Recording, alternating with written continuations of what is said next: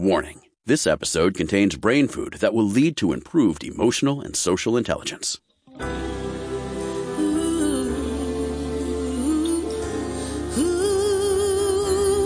Give us one hour and we'll help you change the way you think about happiness. Harvesting Happiness with Lisa Cypers Kamen is fresh, optimistic, and purpose driven media that promotes well being from the inside out. Each week, Lisa spotlights diverse trendsetters and change agents who are the greatest contemporary thinkers and doers, devoting their lives to creating a better world in which to live. Your host, Lisa Cypers Kamen, is a widely recognized applied positive psychology expert, author, documentary filmmaker, and lecturer specializing in optimal lifestyle management. Let's get to it. Here's Lisa. Good morning, good afternoon, and good evening, wherever you are. Thanks for joining us on today's show, where you will learn about women's wellness, how to take charge of our health naturally. My first guest is Dr. Aviva Romm, MD. She is the mother of four grown children, a Yale trained physician specializing in integrative medicine for women and children, a midwife, an herbalist, and an award winning author. Aviva has spent nearly 30 years as a healthcare practitioner and advocate for health and environmental concerns of women and kids. She is on fire, and I can attest to this about creating a better world for all. And her newest book is entitled Hormone Intelligence, the complete guide to calming hormone chaos and restoring your body's natural blueprint for well-being. Aviva, thanks so much for joining me on the show. And I'm grinning from ear to ear. And I'm so excited to talk with you. Lisa, thank you so much for having me. I'm so excited to talk with you too. Yeah, th- this is a subject that, you know, a, as a woman and a woman who has been through perimenopause, been through menopause, and is m- managing hormones, power surges, and electricity galore. I have an interest in this subject, a deep one. And I have a daughter, so I'm also invested in her welfare and wellness. I love it. Yeah, I'm in the same hormonal hormonal, cat- hormonal category. Just, yes, I have just um, officially been in menopause since last November. So six months in, and it's a whole new part of life. You know, it's like when we go through puberty or when we become moms, I don't think people prepare us the same way as for what menopause means. But yeah. I'm here. I'm here with you in it, sister. We're here together with, you know, with humor and lust and passion and power and hormones and hot flashes and, and the yep. whole deal. But yep. before we jump into that, I want to give our listeners a little bit more about your background because you have a most interesting career path starting mm-hmm. as a university student at age 15. Yep.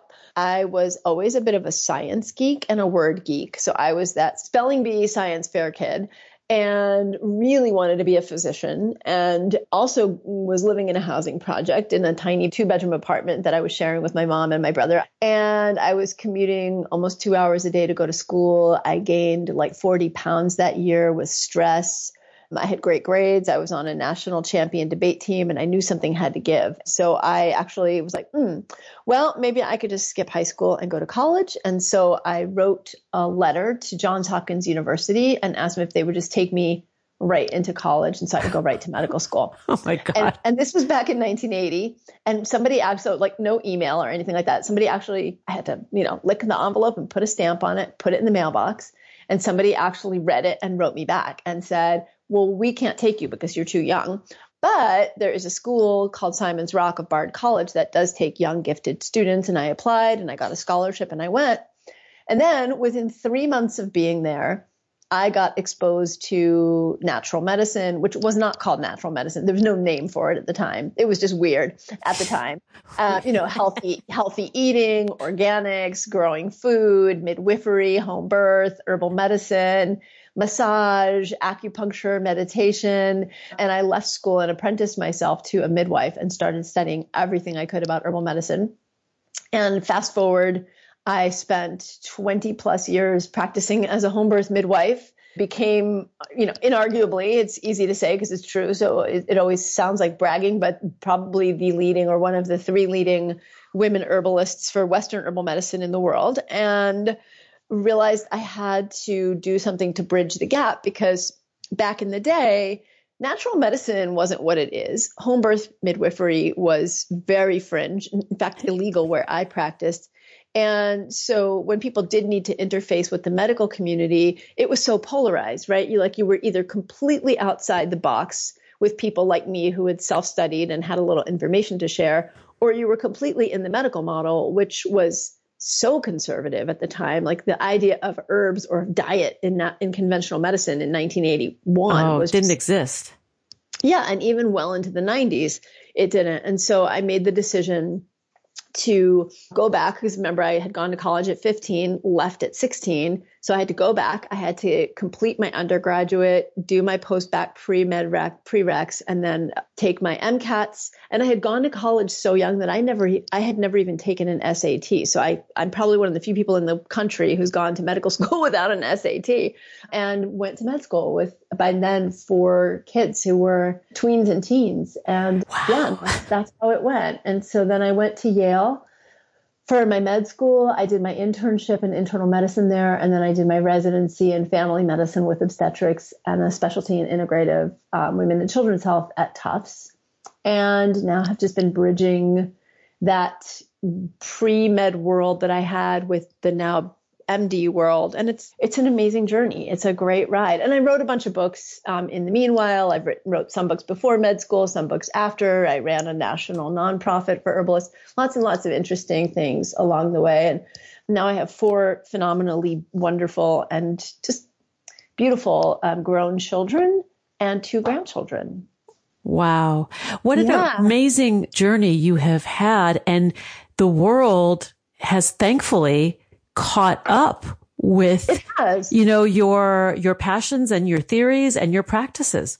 You know it's really interesting that you say that because in, on one hand it really is phenomenal. I mean it's been an amazing thing to be able to reach so many people and now with a voice of very you know 37 years of experience doing this. On the other hand there's so much noise out there. And especially i would say especially as a woman in menopause i'm turning 55 this year you know, you can have an influencer, I'm doing air quotes here, influencer who's, you know, 24 and writing about all the things that I'm writing about, but she knows how to do reels and she knows how to do TikTok and she's got 2 million followers. And it's all based on stuff that she's reading from other people. I'm not, and I'm not knocking any of those people. They they can be doing phenomenal work.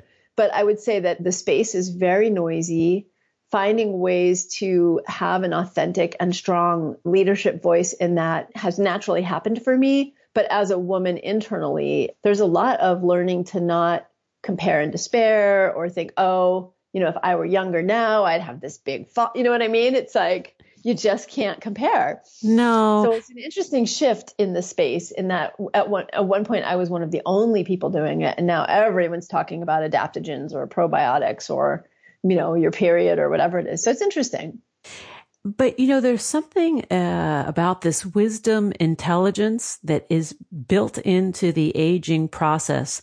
Totally. That you know, uh, yes, there are plenty of you know people out there that can espouse the latest and greatest theories and have a gazillion followers, and you know are putting work out there that are relying upon sources of others. But at the end of the day, being that, that wise woman that has mm. all the mm. history, you can't totally. buy that. I don't think that that is something that is a commodity that can be purchased. Yeah. And also, you know, the bottom line is to me, it's, it's so wonderful that this new way of thinking and being, especially among young women, especially among influencers, is actually making changes, right? This generation who is super, super communications and internet savvy. Not that we're not, obviously we are, we're here doing this too, but is really able to quickly leverage and shift thought. And I think the fact that women are now, especially young women, are really becoming more body literate, more sexually literate, more confident, and more empowered in their voices.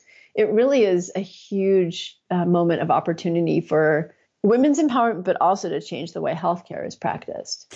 And it also is of its own form of public health. It is. I deeply believe that. I deeply believe in the importance of what I call, and I didn't make this term up, but the citizen scientist. You know, the person who has period pain, has constipation, has pain with sex, goes to their doctor or goes to five doctors, as the case may be, maybe for several years, and keeps being told, oh, that's normal because you're a woman. That's normal because you're a woman. And then one day she goes on the internet and she finds a chat room or a website or an Instagram feed that starts talking about endometriosis. And she's like, oh, that's what I have. And she feels normal, even if now she knows she has a condition, but she can do something about it.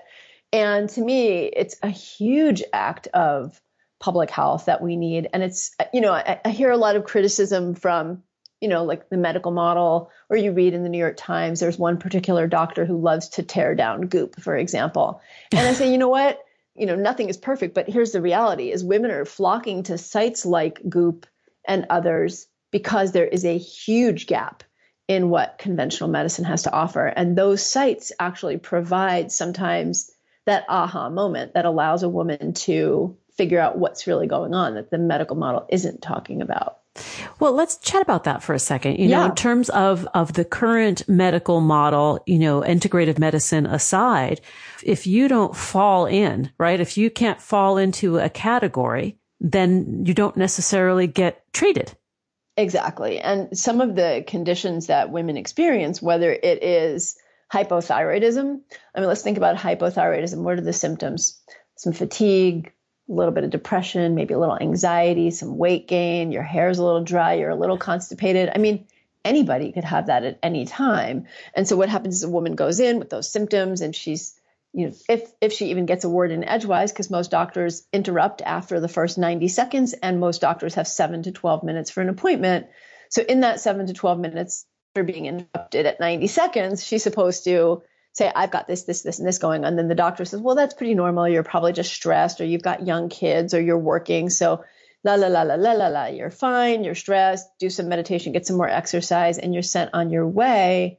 That's not an answer. And this is happening to women with so many conditions because a lot of these conditions, whether it's endometriosis or PCOS or Hashimoto's, if you're not taught to look for the subtle symptoms, there's a really good chance you'll miss them. And I can tell you in med school, we're not taught about women's health, which is on the lowest possible research agenda medically and public yeah. health wise also. So yeah, those there's so much need for um, these conversations, but also for these individuals who have either overcome these conditions themselves and are now writing and sharing about it or who are on the journey of learning about them or you know the work you're doing sharing out the work of people like me who are, are are doing the work of trying to make a difference for women individually and change the system and when we talk about citizen science, I, I, I, mm-hmm. love that term, by the way. I have not heard that up until now, but I will be repeating it and giving credit to you. The citizen scientists out there, sometimes that's the only way we learn. I mean, I happen to have a Graves disease. I mean, I manage mm-hmm. it completely mm-hmm. nutritionally. I mean, I'm sharing it not because like I don't people want, don't necessarily want people knowing my business, but yeah. I, I have this and I was given one set of criteria of how this is handled. And that was that, you know, you remove the thyroid and replace it with synthetic thyroid hormone and that, and you go live your life. Well, I'm not yeah. giving up my body parts so quickly.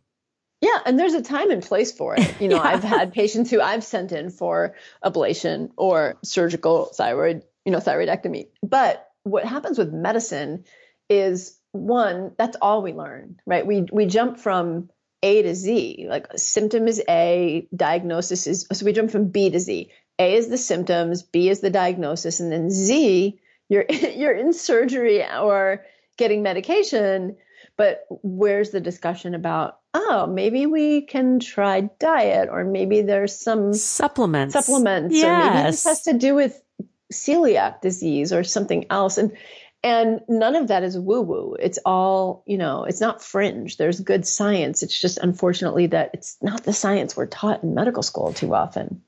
And when we talk about um, inflammation as being mm-hmm. the root of so many diseases, yeah. That, you know, I think the empowering part of what you have done in hormone intelligence, the complete guide, I have to give the whole title, hormone intelligence, the complete guide to calming hormone chaos and restoring your body's natural blueprint for well-being.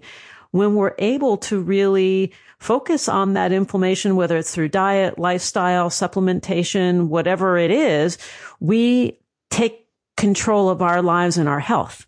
Yeah, I think a lot of times too, we forget that it's not just, let's not just eat well because we have this symptom, but You know, we know from studies that have been published in places like the New England Journal of Medicine, we're not talking about some fringe journal published in who knows where. Yeah. You know, in some little tiny country in the middle of, you know, in the middle of the ocean. We're talking about a substantial medical journal where the data is really clear that at least 90% of all chronic illness has nothing to do with genetics. It has to do with inflammation, diet, exercise, stress, and smoking. Those are the big five, you know, factors. We are going to take a quick break. And when we come back, we are going to continue the conversation with Dr. Aviva Romm. We're talking about her newest book, Hormone Intelligence, the complete guide to calming hormone chaos and restoring your body's natural blueprint for well-being. To learn more, please visit avivaromm.com, on Twitter at avivaromm, on Facebook, Aviva MD, and on Instagram, that handle is Dr. Period Aviva Romm. Here comes the pause. We'll be right back, and that is a guarantee. Hang on. Before we pause, I want to remind everyone how great it feels to be in control of our lives and how joyful good hair days make us feel. Thanks to Nutrafol, I'm focused on growing thicker, fuller, healthier, and happier hair from the inside out. Millions of Americans experience thinning hair. It's common, even normal, and not widely spoken about. Hair loss can be caused by several factors like styling tools, stress, lifestyle, genetics, hormonal shifts like menopause, and more. Control isn't given, it's taken. And that's why it's time to take control of your hair growth now. Now is the time to have lovelier locks and better well-being with Nutrafol. Start by visiting Nutrafol.com to take their hair wellness quiz for customized product recommendations. Nutrafol is 100% drug-free, physician-formulated, potent, natural botanicals designed for a whole body health and hair as strong as you are. Nutrafol is natural and effective in reducing hair shedding and improving hair growth. In clinical studies, Nutrafol users experience thicker and stronger tresses in three to six months. 72% of men saw more scalp coverage and 86% of women saw improved growth after six months of use. What I love most about Nutrafol is that in addition to beautiful hair, the ingredients help me get a handle on better sleep, stress response, skin, nails, and libido. Who wouldn't want that? Join me and thousands of others who are standing up for our strands with Nutrafol to help achieve hair growth naturally. You deserve hair as strong as you are.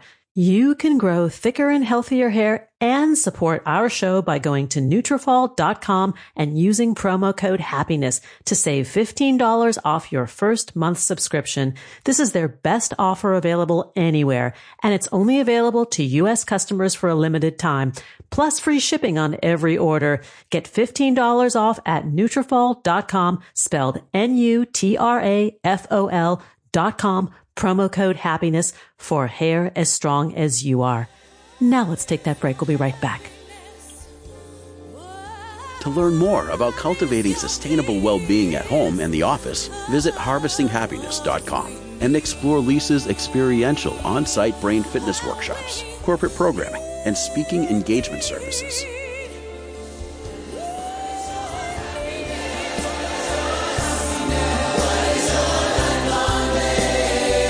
And we're back. But before we get back to it, let's talk about the importance of self-care and clean living. When we take good care of our bodies, minds, and spirits, we tend to be happier folks. When it comes to personal hygiene products, who's got time and energy to analyze every ingredient and some of the stuff you can't even pronounce? Native cares about what we put on our bodies, and that's why I've been a devotee of Native personal care products for years. Best known for their aluminum-free deodorant, Native wants to help you practice safe sweat. That's why Native keeps their ingredient list bare naked with coconut oil, shea butter, and baking soda. I work out daily and love to sweat, but what I don't love is the stink. Truth be told, I'm a mega schwitzer who is crazy about native deodorant.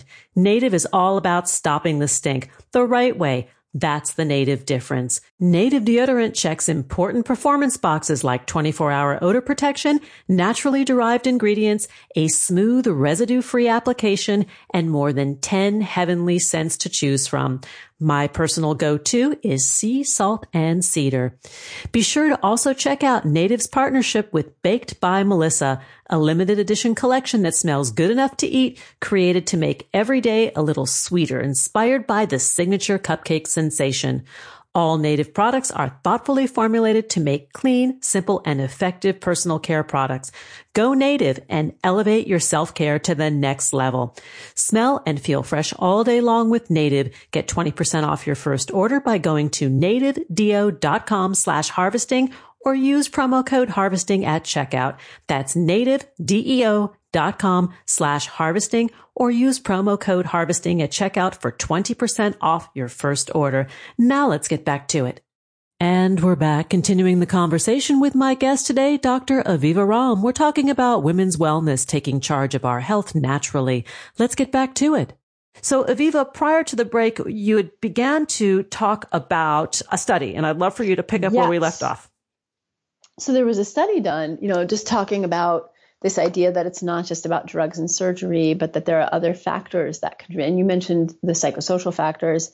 There was this study called the InterHeart study, and it's what's called a multi-center study. So data was gathered from many, many different health clinics, and it looked at the impact of loneliness mm. on women's health.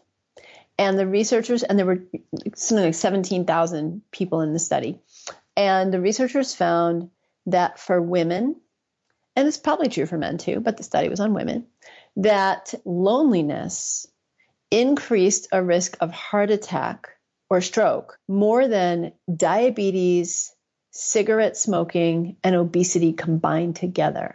And you know what's powerful is the antidote is something that women have always known and done. It's what we're doing right here is gathering and connecting with each other and supporting each other and lifting each other up.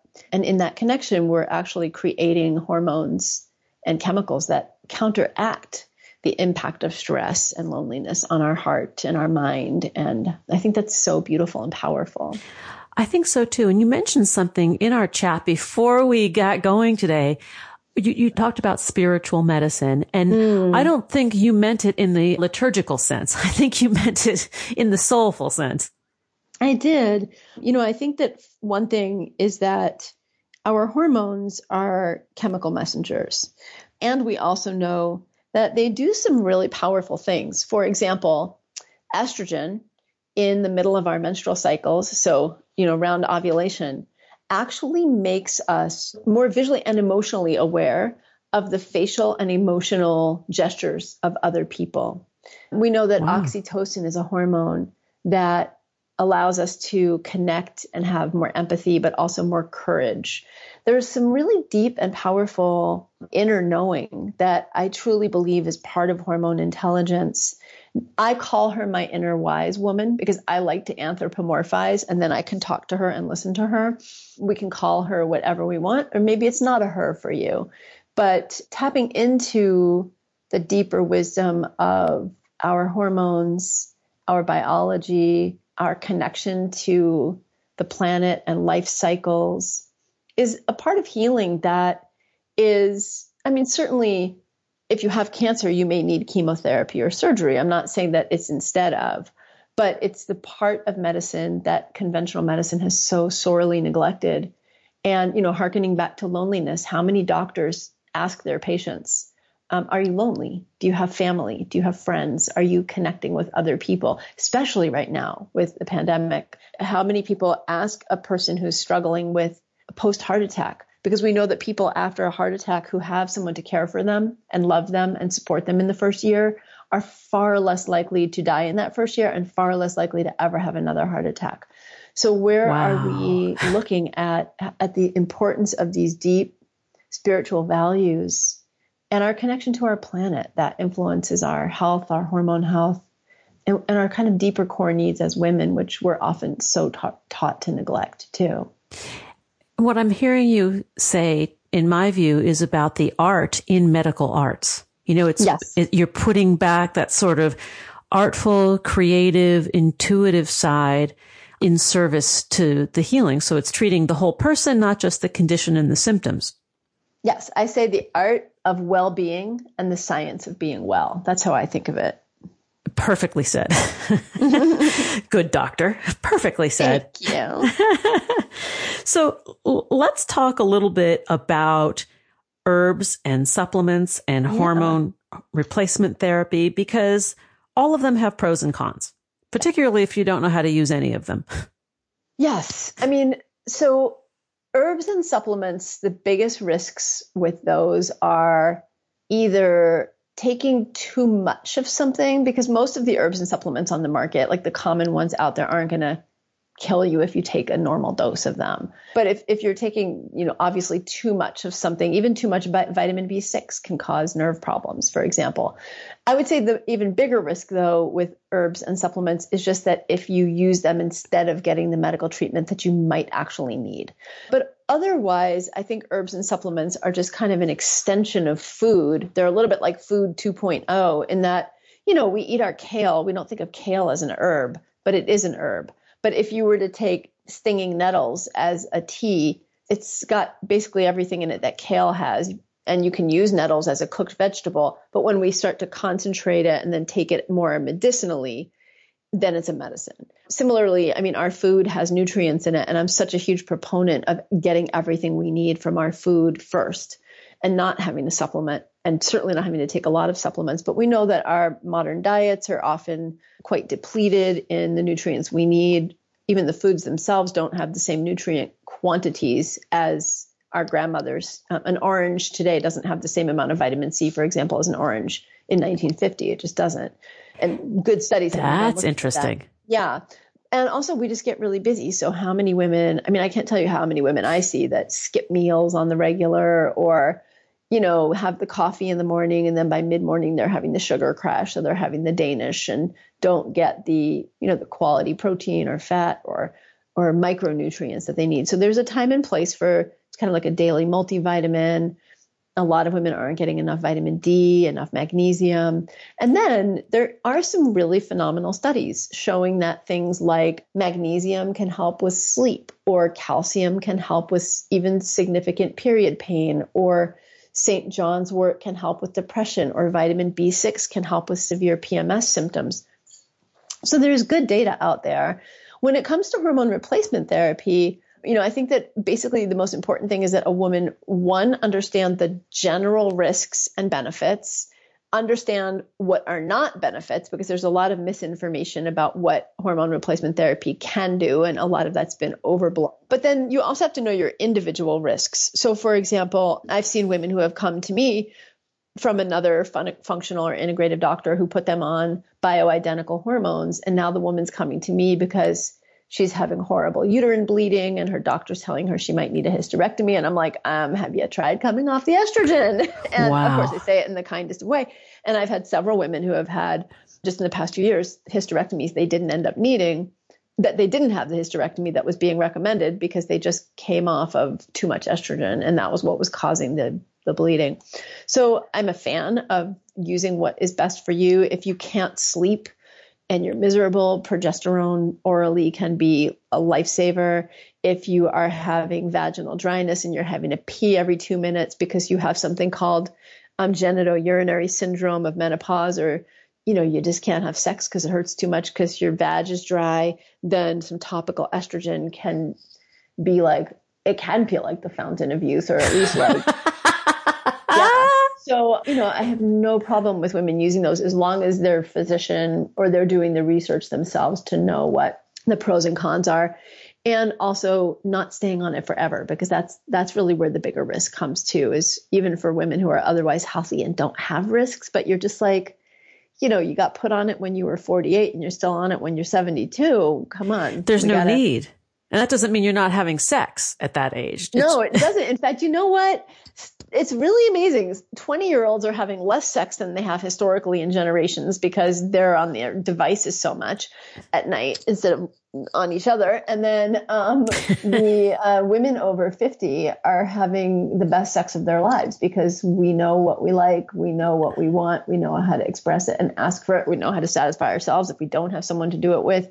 And when you're in a long term relationship, too, all the research that's been pouring out over the past maybe decade has shown 50s, 60s, 70s, great sex. So something to look forward to and something that younger women can learn from us menopausal hotties. Yeah. literally hotties, right? Like, yeah, I think so. Lit- literal hotties. something. Literal and figurative hotties. Yes, that, you know, yes. there is something to be said when you don't have to worry about unwanted pregnancy. You know, the kids are, yeah. have flown the coop, although they do boomerang back now and again, at least on my side and yours. Totally. but, you know, it's on, I think, for this phase of life. Yay. Yeah, totally. we are out of time. You my dear, I hope you'll come back and hang out with me. We got more conversations to have. I would love that. That'd yeah. be really fun. Yeah. Thank you for having me and thank you for letting me talk about this um, book because I'm very, very excited about it. And but just even if nobody ever buys the book, just hearing the conversation and just being able to hear words like period and menopause and sex and just you know vagina and being able to yeah. talk about it is so important. To speak our truths. Yeah. So thank you. yes, thank you. The book we've been speaking about is Hormone Intelligence, the complete guide to calming hormone chaos and restoring your body's natural blueprint for well-being. To learn more about Dr. Aviva Romm, please visit avivaromm.com, on Twitter at Aviva Romm, on Facebook, Aviva Romm MD, and Instagram is Dr. Period Aviva Romm. Here comes the break. Just a little extra minute here. Before we break, I want to share the joys of my guilt-free playtime pleasure. When I've got a few minutes to spare, I love to amuse myself with Best Fiends, my favorite casual mobile game for grown-ups. Best Fiends is the best action-packed brain-boosting puzzle game on the planet. Best Fiends is my go-to digital play pal and I'm happily hooked. And if you're anything like me, you will be too. I love playing Best Fiends with friends in different cities. It's a way for us to connect, blow off some steam, and share some laughs. Not to brag or anything, but I'm charging full steam ahead towards level 6,810 and moving beyond. The fun never ends at Best Fiends because there's always fresh content and new challenging adventures to conquer. I pinky swear you'll never be bored or run out of goals to achieve. Don't blame me if you end up kind of obsessed. Need a little digital distraction or some mindful mindlessness? Stress less and play more. Come join me and more than 100 million downloads for a mental pick me up. Download Best Fiends free today on the App Store or Google Play. That's friends without the R. Best Fiends. Now let's go take that break. Did you know that happiness is actually good for your health? Happy people live longer, are more productive and make better partners, parents, and professionals. Connect with us on Facebook at Harvesting Happiness and follow Lisa on Twitter at Lisa Kamen for a daily dose of inspiration.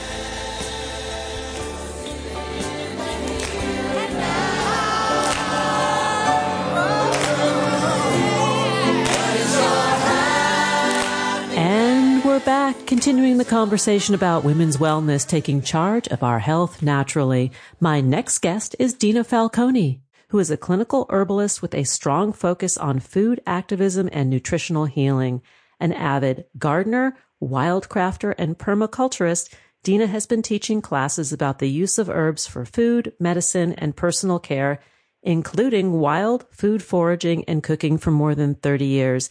She offers online courses in the wild kitchen with Dina Falconi. She's also the author of Foraging and Feasting, a field guide and wild food cookbook. And Dina is in the house. Welcome. Thank you, Lisa. Thank uh, you for having me. Oh, thanks. Thanks for agreeing to be on the show because we live near one another, but we've never met. But I'm a huge fan of what you are doing and what you have created and what you're teaching. And I would love for you to share with our audience ways to grow food and herbs that can change the way we feel for the better.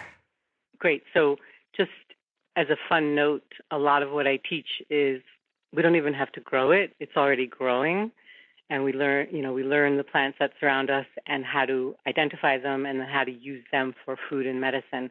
So, and then we can also choose to grow them. But part of the fun, the Foraging and Feasting book that, you know, you mentioned is all about getting people outside to connect to their ecosystem, to learn the plants that grow near them, and then to identify them and use them ethnobotanically speaking for food, for medicine, and so on. So that's just kind of to say that you don't have to garden even. All the good stuff is out there. I like that even better. Yeah, it's kind of amazing. And yet, I am also a gardener because I do love to garden, but the gardens are very, very wild and they include tons of the uh, wild plants that you're going to meet that are considered weeds, and a lot of those weeds are prime examples of potent food and medicine. So that's another really kind of mind, uh, how would you say, a shift in thinking when something looks like a weed and in fact it's your food or medicine, and more potent perhaps than something you would grow in the garden. So that you know that that's a big part of what I what I share with people is to get out there, and I will also add that getting outside into the elements is a big part of what I consider um, therapeutic. You know, being in the sun, being in the rain, being in the in the snow, and moving your body and gathering food and medicine directly from the mother is therapeutic in itself. You know, that act may be more therapeutic even than what you put into your body, or both of them are are quite useful. So that's a whole other layer to just consider you know, and, and in the theme of how we can create um, health, it really has to do with a whole lifestyle approach. So I focus on food, I focus on herbs, but you know, in my clinical practice, a big thing that we do is talk about the context of everything. You know, where is that person? How is that person living? Are they moving their bodies? Are they resting well? You know, are they exposed again to the elements, to the outside, to the cosmic forces? you know, can they see stars and things like that? That will really affect our hormonal health and our well-being in general. But so back to that more narrow question, I shouldn't say narrow, but specific around food and medicine related to what you can grow. Or no, let's talk about what you can find out there. Yeah. You know, let's let's yeah. Tell me about the though, weeds I should be eating. exactly. But also I want to, before we even go into that, and this is a big thing too for clients who will call and say, you know, I have this health issue, can you help me with it? And as a holistic practitioner, which is how I practice using food and herbs and lifestyle, I don't treat diseases ever. It's all about working with the whole system within the human being. So it's always working with the person in front of me and addressing their um, specific situation, not the disease. It's not a disease focused practice. And so a big part though, before, you know, we go into even using any herbs is to talk about the food piece. And it doesn't have to be food that you're growing or gathering, which of course is also amazing, but the food piece from a broader perspective, which has to do with macronutrients. So that's where you're talking about how much carbohydrate are you actually eating, how much protein are you eating, and this is all from whole food form. This is not protein powders or isolates or anything. We're talking about, you know, whole natural foods. And within that, you know, within that framework, what amount of carbohydrate intake is going on? What are you meeting your protein needs? So those are pretty critical pieces right there because I've been a student of nutrition, you know, back in the East Village days since I was a little girl actually, you know, and so that's 30 plus years ago I, this nutrition focus really stayed with me. And I've come to feel that the premise for health in the it, it has to do with nutrient density so that we're getting all the nutrient needs that we you know all the nutrient needs met from whole food form but that we're also doing it in a way where we can keep our blood sugar stable that was Amen. never talked about I mean, that was never talked about, you know. And if I was to go to an herb conference and and people are dealing with all sorts of blood sugar disorders, which lead to many many things, no one talks about that chemistry. That simple blood sugar stability chemical, you know, activity in the body is the the the um the foundation for health in all ways. So, you know, meaning hormonal health, eh, mood, you know, insomnia, etc. The things that are plaguing most of us can be addressed by uh, keeping your blood sugar in a healthy range. So, yeah, you know that. You said, Amen, you got it. yeah, and, well, and, it's keeping the engine yeah. tuned. exactly. And, and the other piece to that is making sure that you're meeting your protein needs, again, from whole foods. So, what does that look like for you know each of us? That's different depending on our sex, our age, our activity level, and so on. But it's usually a little bit higher than what most people are meeting you know, really? what most people are eating. Yeah, I'd say for the average woman that's five foot five, she needs about 75 grams of protein a day. That's grams of protein, I, you know, that you would that you would deduce out or extract from the whole food that that we're eating. So it isn't it's not two and a half ounces or whatever that adds up to, three ounces of pure protein. That's not how we look at it. I hope this is making sense. well, it is making sense, yeah. but like yeah. many of us are told that a serving of protein is a, a, a small little hand sized piece of meat. And what I think I'm hearing you suggest is it's beyond that. Well, it depends how big your hand is and the density of that portion, but you could be not far off. You could you could be where, you know, you're looking at a three ounce portion of an animal kingdom food that can include, you know, if one eats dairy, a good raw grass fed cheese. I mean, so you're looking at three ounces of a combination, you know, or a piece of, of, of grass fed beef or a piece of wild salmon. They can be three ounces, and in that you get 27, uh, no, what is it, 7.21, about 21 grams of protein. So that's a guesstimate right there. But so that's not that's not everything. We we have to do that three or four times. exactly. yes. yes. That's right. And so you were saying that that fistful or whatever would be the daily need. No, no, no, no. I'm saying no. that that's a, uh, considered a serving, and that we need need right. we need multiple servings of that in a day. Exactly. and I right. bet you're right. You're, We're not getting enough based Wait, on but that. You're probably, your your comment is probably you're right. You're right on point. If you do that amount three or four times a day, you're going to be getting it. And so, you know, in the context, let's say, of a client who comes in um, dealing with hormonal issues, since that's a, a bit of Aviva's theme, um, we really want to again check that blood sugar stability question. And again, there's a number for that, which is about 125 grams of carbohydrate on average. That's a lot for some people but probably most people shouldn't go over that. And if, you know, with a client, you can also assess that. And again, from whole foods and, you know, slow carb foods is, is, is ideal. So you're not eating a lot of even raisins or dates or things like that, or even whole grains, which can be a lot of sugar at one time. Um, but so the point is you're keeping your carb level at a point where your blood sugar is not screaming up and down. That's one piece of it. And that alone could help somebody with heavy duty menopausal issues or wacky thyroid issues because there's so many cascades that follow that instability. So if you take care of it and stabilize it, the adrenals are freed to do good things, you know, to take care of the other things that need to happen. So I hope that this is making sense. But so the carb level is right, and then let's say the client too, the protein need needs to be met because if it isn't, then they can't produce the appropriate enzymes and and all of the body um, material is protein. You know, I mean, it's mixed with some minerals and and and vitamins and of course fat, but the body is made of protein. Brain chemistry needs protein. You know, hormones need protein. So. Um, so that's kind of like okay. From a, somebody comes to the office, they want to talk about herbs, and I'm going to make them talk about food. You know, I'm going to go yes. through. I'm going to go through their menus heavily to make sure that they're in that right zone for who they are, you know, and all the while, let's just not forget that we need to have all the uh, other micronutrients in the body, and they're going to be met again with whole food form. And that's talking about all the minerals. It's talking about, you know, the B vitamins and also the fat soluble vitamins that we call activators. And they have to do with activating the body so that it can use the protein to synthesize tissue or, or create hormones or um, absorb minerals.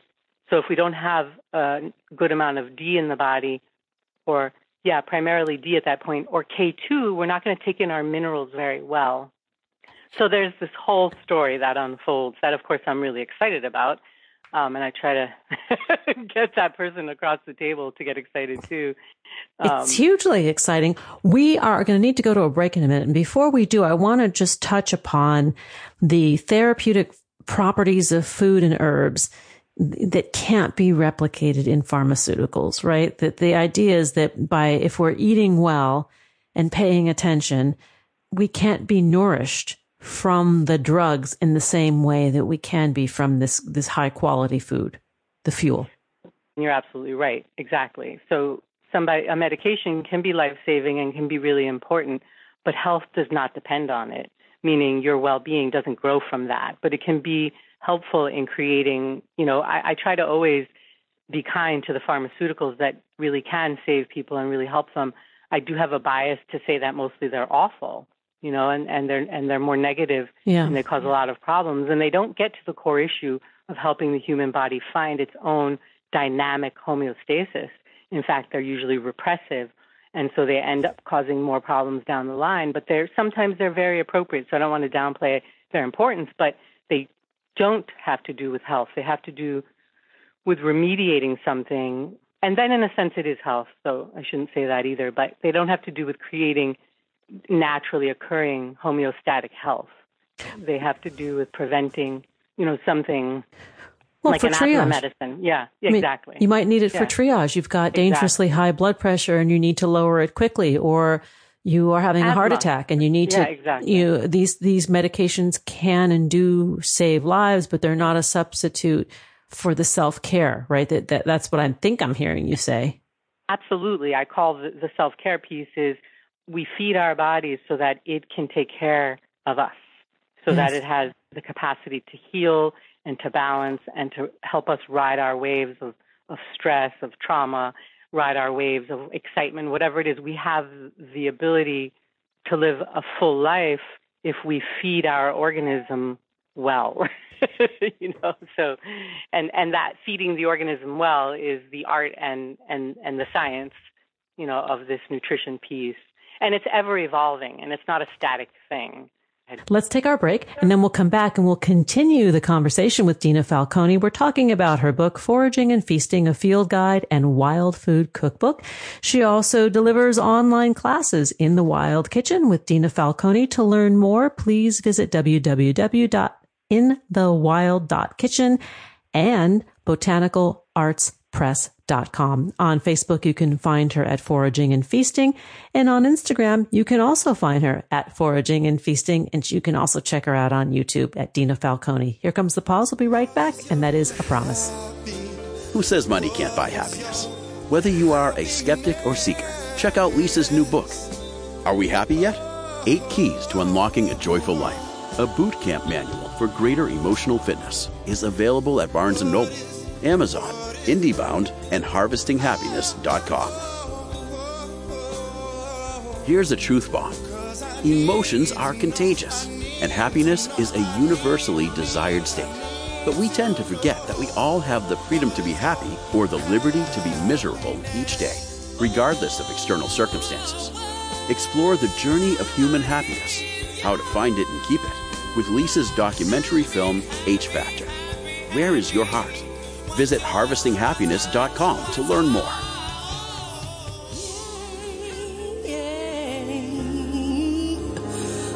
What is, what is your happiness?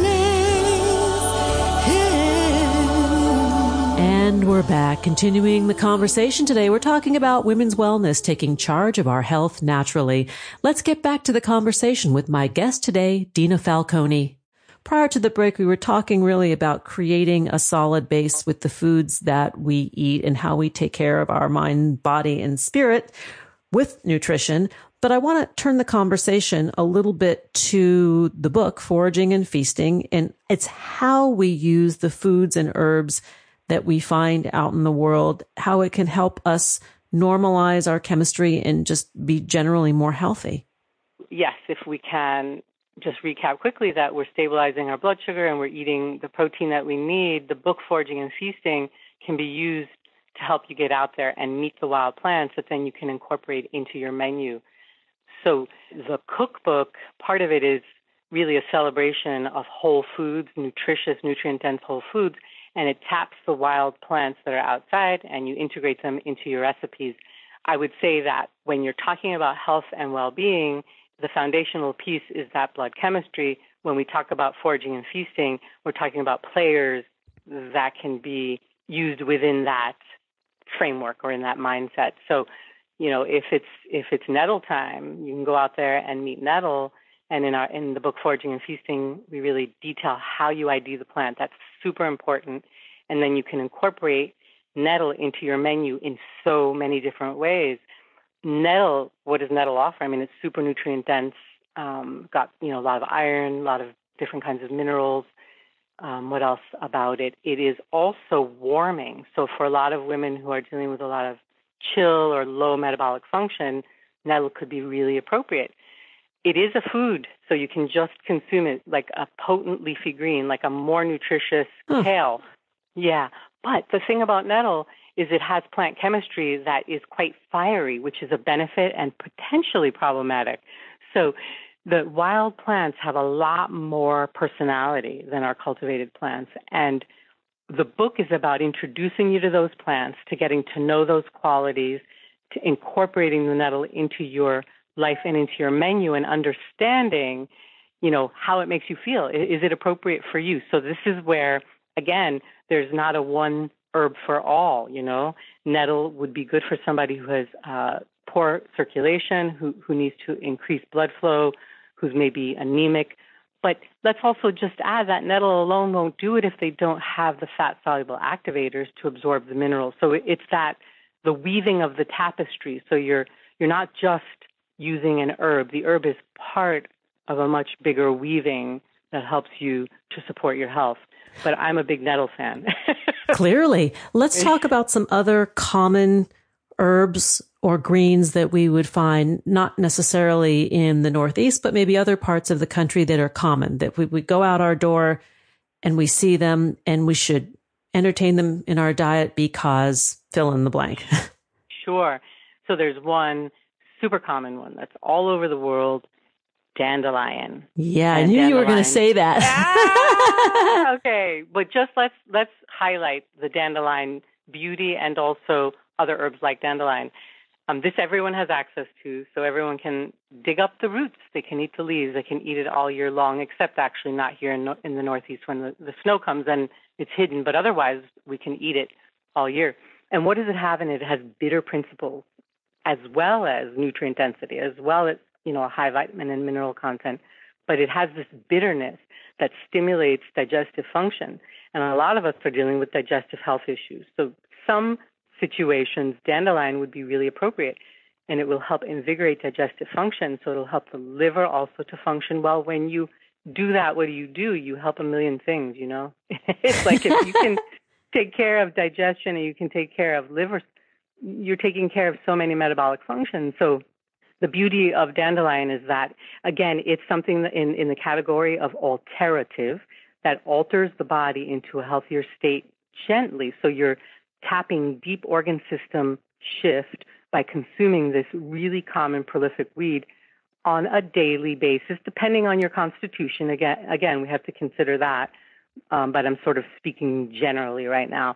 And so you could be taking that dandelion into your body either as a, you know, minced up leaves, uh, as an aperitif salad to prime your gut to, to re- receive the nutrients of the rest of your meal.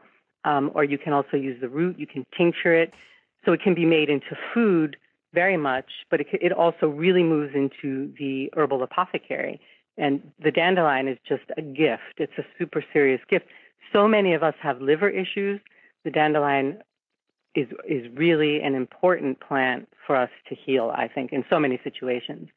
Are there any other plants that are, you know, around the world sort of on par with the dandelion that people could be on the lookout for? Other ones could be burdock even, but that would be the root primarily. Chickweed is also a pretty amazing herb. It has a whole different personality. It's more cooling, it's nutritive, it's soothing. Um, and that's really something that I feel like is a really potent, nutrient dense leafy green that you want to eat through its growing, you know, through through the seasons that it's here with us, which in the Northeast is spring and fall, but in other parts of the world it could be there. You know, it's a very prolific worldwide weed. Another one that we have here and other areas of the world might have, but different species is the violet.